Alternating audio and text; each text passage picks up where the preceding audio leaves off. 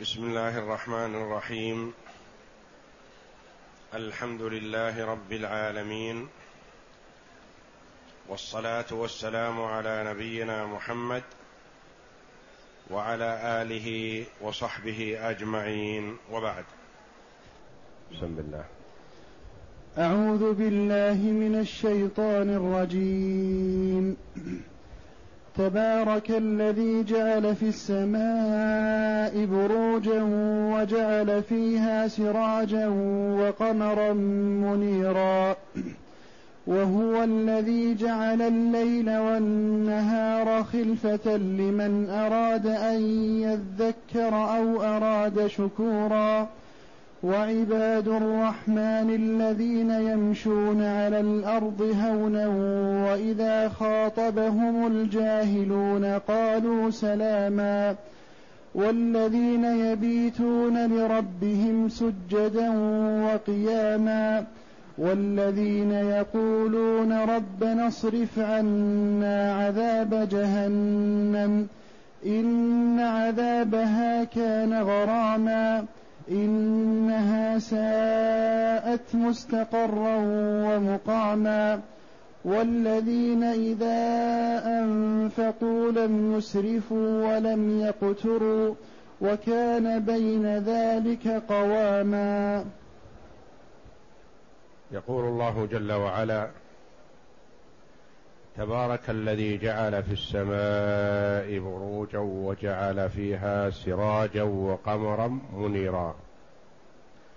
هذه من الآيات الدالة على عظيم قدرة الله جل وعلا وأنه المستحق للعبادة وحده لا شريك له. فقال جل وعلا تبارك الذي جعل في السماء بروجا. تبارك تعاظم وتقدس. وتقدم لنا أن هذه الكلمة كلمة تبارك لا يصح أن تطلق إلا على الله جل وعلا. فلا تطلق على المخلوق. فلا يقال تباركت علينا يا فلان بكذا هذا خطأ. وإنما يقال فلان رجل مبارك. أو امرأة مباركة. وأما تبارك فهي لله جل وعلا ولا تتصرف. لا يأتي عليها التصريف. فلا يأتي منها مضارع ولا أمر. وإنما يأتي منها اسم المفعول للمخلوق فيقال مبارك يعني جعل الله فيه بركة. تبارك الذي جعل في السماء. من هو الذي جعل في السماء بروجا؟ هو الله سبحانه وتعالى. وأصل البرج والبروج للقصور العالية العظيمة المرتفعة. قال الحسن وقتاده ومجاهد هي النجوم الكبار سميت بروجا لظهورها. وقال ابن عباس رضي الله عنهما هي هذه الاثنى عشر برجا منازل النجوم والكواكب العظيمة وهي الحمل ويسمى الكبش والثور والجوزاء والسرطان والأسد ويسمى الليث والسنبلة والميزان والعقرب والقوس والجدي والدلو والحوت.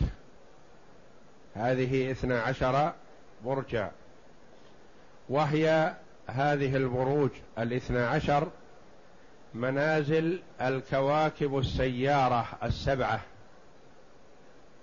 الكواكب العظيمة السيارة التي تسير بأمر الله جل وعلا وهي سبعة كواكب. وهي المريخ وله من المنازل مما تقدم الحمل والعقرب. والزهرة ولها الثور والميزان. وعطارد وله الجوزى والسنبلة. والقمر وله السرطان. والشمس ولها الأسد. والمشتري وله القوس والحوت وله ال و والمشتري وله القوس والحوت والمشتري وله القوس والحوت وزحل وله الجدي والدلو على ما فصله بعض العلماء رحمهم الله. فالمنازل اثنا اثنتا عشرة والنجوم السيارة سبعة. خمسة منها لكل واحد برجان منزلتان. والشمس ولها والقمر ولكل واحد منهما منزلة واحدة برج واحد. وبعض العلماء رحمهم الله وزع هذه النجوم السيارة العظيمة في السماوات جعل منها ما هو في السماء السابعة ومنها ما هو في السماء السادسة والخامسة والرابعة والثالثة والثانية والأولى.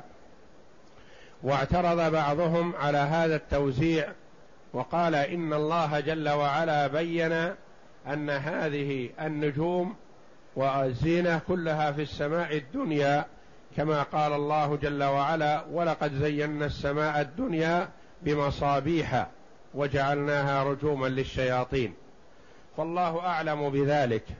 وإنما هذه البروج العظيمة دلالة على عظمة قدرة الله جل وعلا وعلى تصرفه في الكون جل وعلا كيفما يشاء.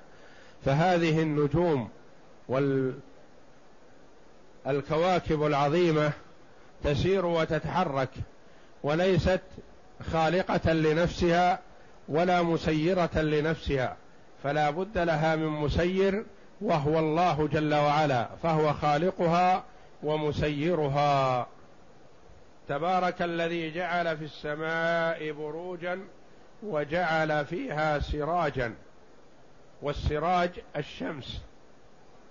فالله جل وعلا قال وجعل الشمس سراجا وقرئ سرج بالجمع أي النجوم العظام الوقادة هذه الشمس والنجوم الأخرى الكواكب الأخرى التي معها.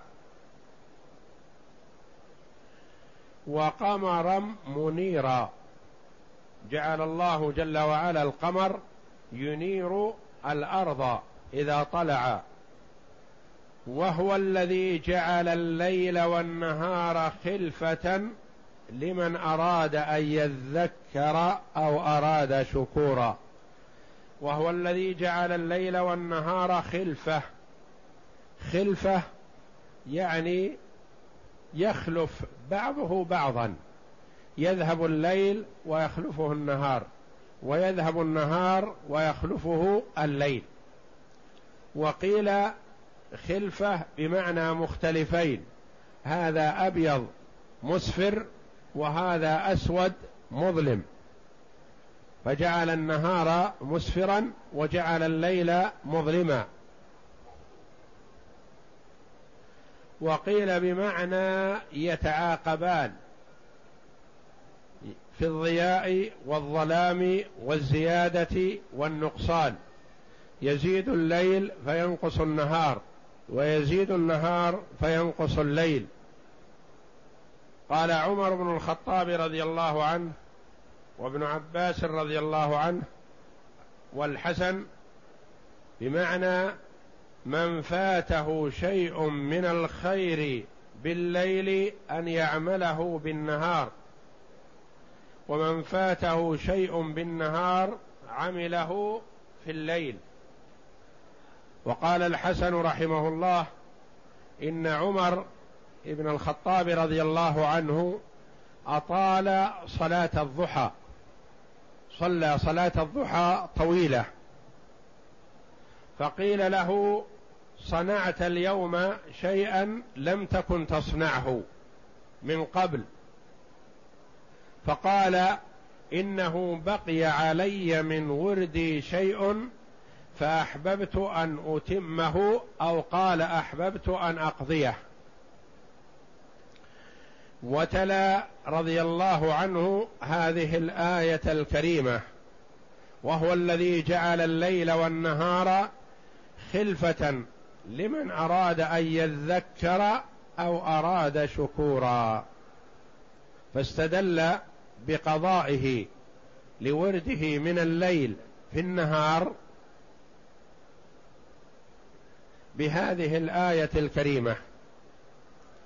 قال العلماء رحمهم الله من فاته ورده من الليل استحب أن يقضيه ضحى.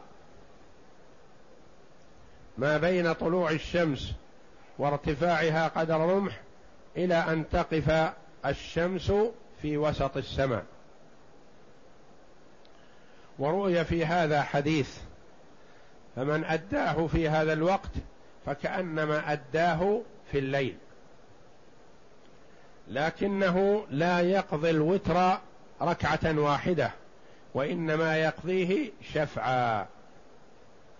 فإذا كان يوتر بواحدة قضاه ركعتين. لمن أراد أن يذكر روي قرئ بالتشديد يذكر وقرئ يذكر بالتخفيف. فالتشديد بمعنى يتذكر يتذكر عظمة الله جل وعلا وقدرته. وبالتخفيف من أراد أن يذكر الله جل وعلا. والمعنى أن المتذكر المعتبر إذا نظر في اختلاف الليل والنهار علم أنه لا بد لهما من خالق يتصرف فيهما وهو الله جل وعلا. لمن أراد أن يذكر أو أراد شكورا. أراد أن يشكر الله جل وعلا على ما أودعه في الليل والنهار وهذه الكواكب العظيمة من النعم العظيمة للعباد. لمن أراد أن يذكر أو أراد شكورا. وأو هذه هي مانعة الخلو وليست مخيرة بينهما بل ممكن الجمع بينهما. ممكن الجمع بالتذكر والشكر لله جل وعلا. وحينما ذكر في الآيات السابقة الكفار وحالهم وتعنتهم وإلقاءهم الأسئلة على النبي صلى الله عليه وسلم للإحراج والتعنت ورد الله جل وعلا عليهم شبههم ذكر بعد ذلك شيئا من صفات عباد الرحمن الصالحين المطيعين لله جل وعلا. فقال تعالى وعباد الرحمن الذين يمشون على الأرض هونا وإذا خاطبهم الجاهلون قالوا سلاما. عباد الرحمن الإضافة هنا لله جل وعلا للرحمن إضافة تشريف وتفضيل وإلا فالخلق كلهم عباد الله وعباد الرحمن. المطيع منهم امتثل ما خلق من أجله. والعاصي منهم لم يمتثل وهو عبد لله جل وعلا شاء أم أبى امتثل أو عصى. وعباد الرحمن مبتدأ وخبره الموصول وما بعده مما عطف عليه. وعباد الرحمن الذين يمشون على الأرض هونا. يمشون على الأرض هونا هينا ممشاهم. بسكينة ووقار. واحتشام. وليس المراد بمعنى هونا أنهم يمشون بضعف وتماوت. هذا ممنوع في الشرع. وعمر رضي الله عنه حينما رأى شابا يمشي بتماوت وضعف قال أأنت مريض؟ قال لا. فعلاه بالدرة ضربه. قال لا تمشي هذا الممشى إلا إن كنت مريض. والنبي صلى الله عليه وسلم كان إذا مشى كأنه ينحط من صبب من عال يعني يسرع في ممشاه عليه الصلاة والسلام. فالتماوت كما يفعله بعض الناس جهلا هذا ليس من صفة عباد الرحمن الأخيار. وإنما يمشي ممشا معتدلا. وكان عمر رضي الله عنه كما وصف كان إذا مشى أسرع وإذا قال أسمع وإذا ضرب أوجع. فإذا مشى أسرع. وعباد الرحمن الذين يمشون على الأرض هونا. بسكينة ووقار وأدب. وذلك لمن طوت عليه نفوسهم من الأخلاق الفاضلة والأدب مع الله جل وعلا ومع عباده. فالظاهر يدل على ما في الباطن. الأدب الظاهري يدل على الأدب الباطني وعلى ما يتصف به القلب من الوقار وحسن التأدب مع الله جل وعلا ومع عباده. وقد كان رسول الله صلى الله عليه وسلم يتكفأ في مشيه كأنما يمشي في صبب يعني في منحدر. سرعته عليه الصلاة والسلام. قال ابن عباس رضي الله عنهما هم المؤمنون الذين يمشون على الأرض هونا أي بالطاعة والعفاف والتواضع. وقال أيضا رضي الله عنه هونا أي علما وحلما. أي متواضعين غير أشرين ولا مرحين ولا متكبرين بل علماء حكماء أصحاب وقار وعفة. ولهذا كره بعض العلماء رحمهم الله الركوب في الأسواق لقوله جل وعلا يمشون على الأرض هونا. وقال جل وقال في صفة النبي صلى الله عليه وسلم ويمشي في الأسواق. ثم إن هؤلاء الأخيار قد يبتلون بأشرار يتعرضون لهم. قد يبتلى المرء بجاهل يتسلط عليه. فما موقفه من ذلك؟ هل يجهل إذا جهل الجاهل عليه؟ لا. قال جل وعلا وإذا خاطبهم الجاهلون قالوا سلاما. قد قد يتعرض الحكيم إلى من يجهل عليه بالشتم والسب والتعرض له بالأذى فهل يقابله بالمثل؟ لا. يتحمل منه يتحمل من الجاهل ولا يرد عليه بمثل جهله وسفهه فلا يجهلون مع من يجهل ولا يشافهون أهل السفه بمثل قولهم. قال بعض المفسرين ليس هذا السلام من التسليم. وإنما هو من التسلم. يعني قال قولا يسلم به من أن يؤذيه أو أن يتعرض له. وليس المراد أنه يسلم عليه لأنه قد يكون كافر. لا يستحق أن يسلم عليه.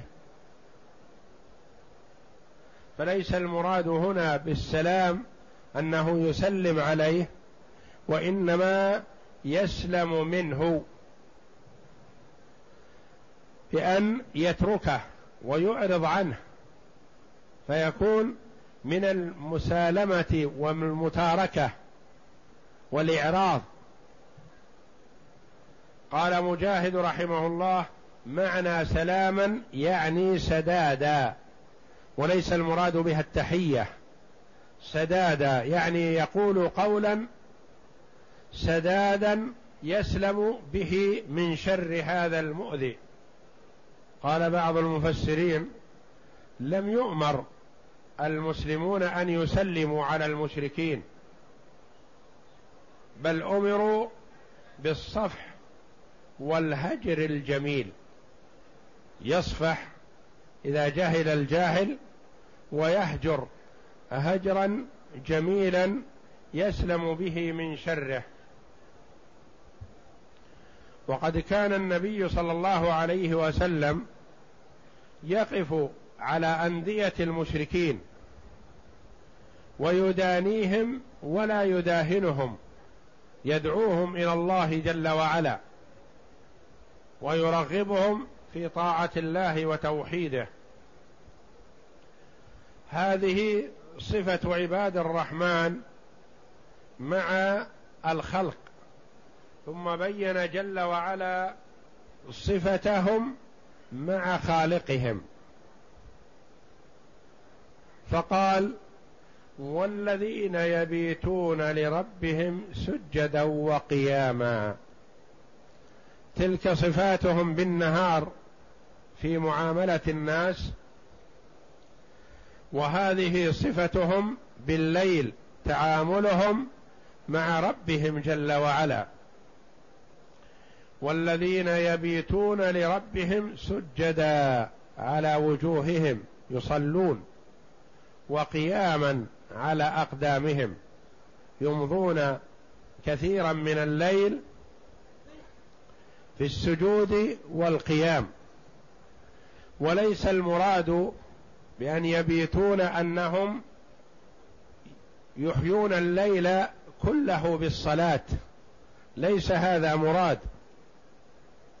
فمن أدرك شيئا من الليل فقد بات فيه.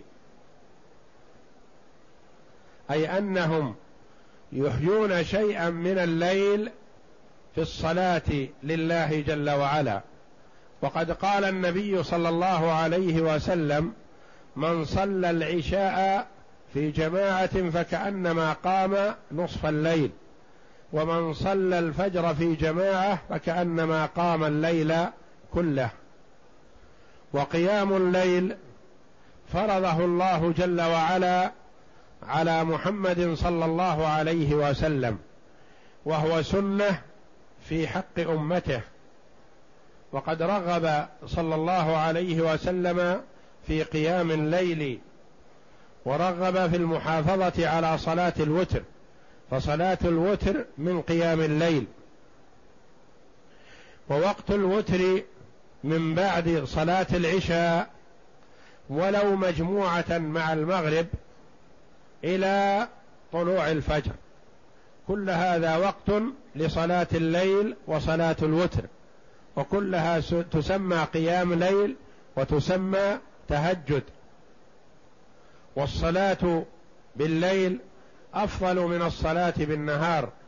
فقد قال عليه الصلاة والسلام أفضل الصيام بعد رمضان شهر الله المحرم وأفضل الصلاة بعد المكتوبة قيام الليل. وذلك أن قيام الليل أقرب إلى الإخلاص لأنه أبعد عن الناس وأبعد عن الرياء. والمرء يصلي في بيته ولا يعلم عنه إلا الله جل وعلا. فلذا أثنى الله جل وعلا على قيام الليل. وجعل قيام الليل من صفة عباد الرحمن الذين يحبهم الله جل وعلا ويحبونه. والذين يقولون ربنا اصرف عنا عذاب جهنم مع حسن معاملتهم للخلق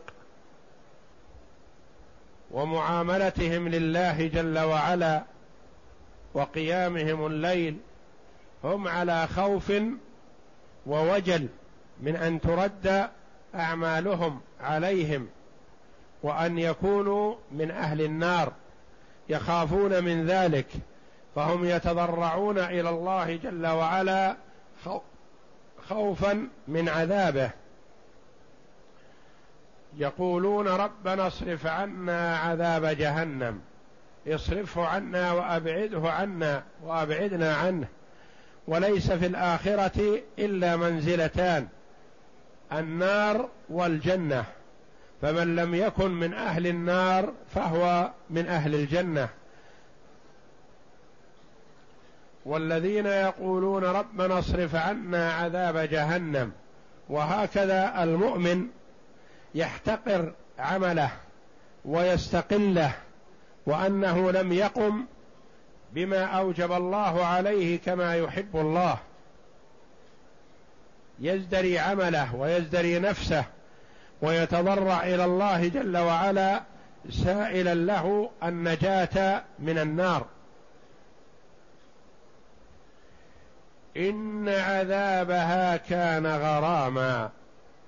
هذا الختام يصح أن يكون من كلام الله جل وعلا. الآية كلها من كلام الله لكن يصح أن يكون مما لم يقله عباد الرحمن وإنما مما قاله الله جل وعلا عن النار ويصح أن يكون مما حكاه الله جل وعلا عن عباد الرحمن أنهم يقولون إن عذابها أي النار كان غراما أي جهنم. ما حقه. إن عذابها كان غراما أي لازما لزوما كليا وهذا بالنسبة للكفار لأن الكافر إذا دخل النار لزمها فلا يخرج منها أبدا. وأما المسلم فإن دخل النار للتطهير عن المعاصي التي اقترفها في الدنيا فإنه يخرج منها. والذين يقولون ربنا اصرف عنا عذاب جهنم إن عذابها كان غراما إنها ساءت مستقرا ومقاما فهي بئس المقر وبئس المقام ومستقرا ومقاما قيل هما بمعنى واحد وقيل هما مختلفان فالمستقر للعصاة من المسلمين والمقام للكفار فإنهم يخلدون فيها دائما وأبدا. إنها ساءت مستقرا ومقاما والمخصوص بالذم محذوف تقديره هي أي جهنم. فهم خائفون وجلون. وكلما كان العبد بالله أعرف فهو منه أخوف. كما قال الله جل وعلا إنما يخشى الله من عباده العلماء. فكلما علم العبد حق الله جل وعلا خشيه وخافه وخاف مكر الله جل وعلا. والذين إذا أنفقوا لم يسرفوا ولم يقتروا. هذه صفتهم مع أهليهم. والذين إذا أنفقوا على عيالهم ومن تحت أيديهم ومن تلزمه نفقته تلزمهم نفقته لم يسرفوا ولم يقتروا. الإسراف ممنوع والتقتير ممنوع والوسط هو المطلوب. ولا تبذر تبذيرا إن المبذرين كانوا إخوان الشياطين وكان الشيطان لربه كفورا. والذين إذا أنفقوا لم يسرفوا لم يسرفوا لم ينفقوا نفقه لا محل لها ولا لزوم لها بل لا ينفقون إلا في وجهه الشرعي. لم يسرفوا ولم يقتروا بفتح الياء وضم التاء لم يقتروا. وقرئ بفتح الياء وكسر التاء. لم يقتروا. وقرئ بضم بضم الياء. وكسر التاء أي لم يقت يقتروا. لم يقتروا. والتقتير في النفقة هو التضييق.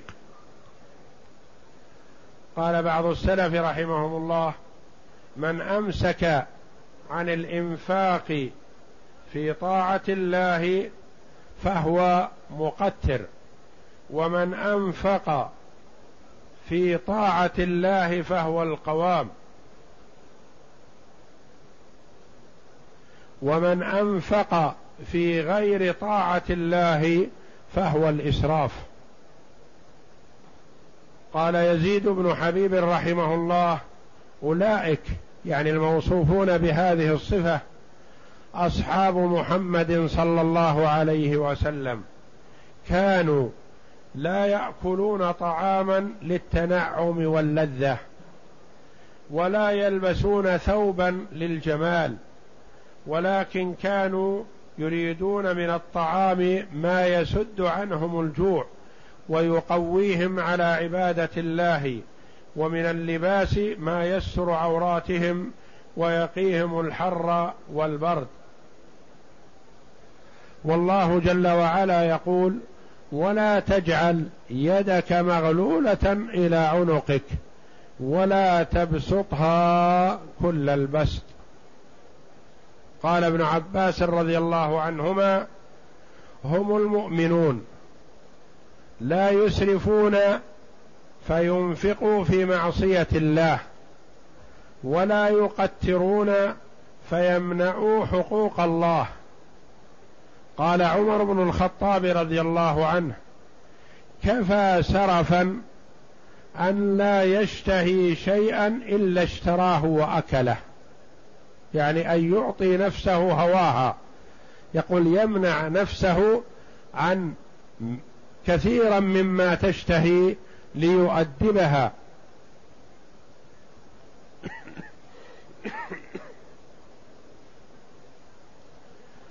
وكان بين ذلك قواما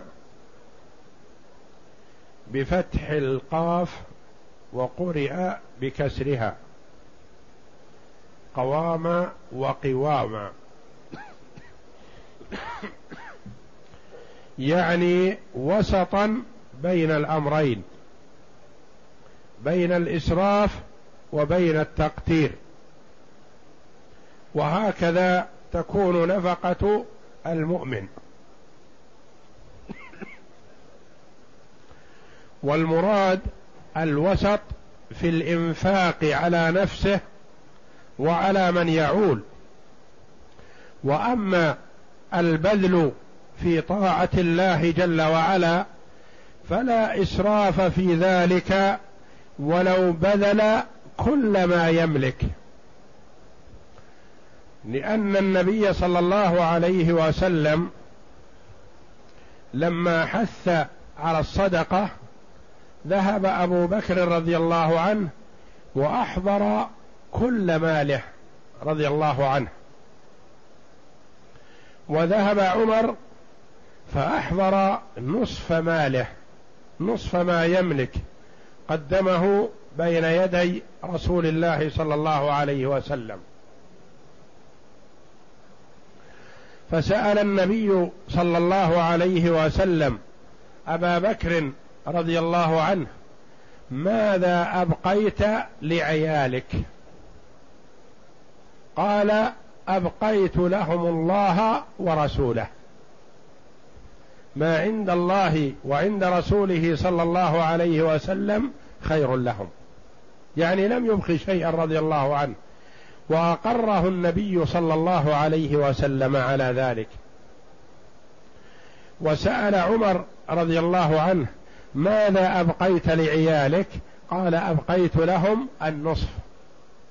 وعند هذه الواقعة قال عمر رضي الله عنه لا أسابق أبا بكر بعدها أبدا. يعني لا أنافسه. لأنه رضي الله عنه توقع أنه يسبق لما أحضر نصف ما يملك. فإذا بأبي بكر رضي الله عنه أحضر كل ماله رضي الله عنهم. فالإنفاق في طاعة الله لا إسراف فيه. لو خرج المرء من كل ما يملك لله تقربا إليه في طاعته سبحانه من غير رياء ولا سمعة فالله جل وعلا يثيبه على ذلك. ولا يعتبر ذلك اسرافا بل مسارعة إلى الخيرات ومسابقة في الأعمال الصالحة. وكان بين ذلك قواما أي هؤلاء إذا أنفقوا على أنفسهم أو أنفقوا على من يعولونهم ينفقون نفقة وسط لا إسراف ولا تقتير يكتفون بالكفاف ويوفرون الزائد للإنفاق في طاعة الله جل وعلا. والله أعلم. وصلى الله وسلم وبارك على عبد ورسول نبينا محمد وعلى آله وصحبه أجمعين.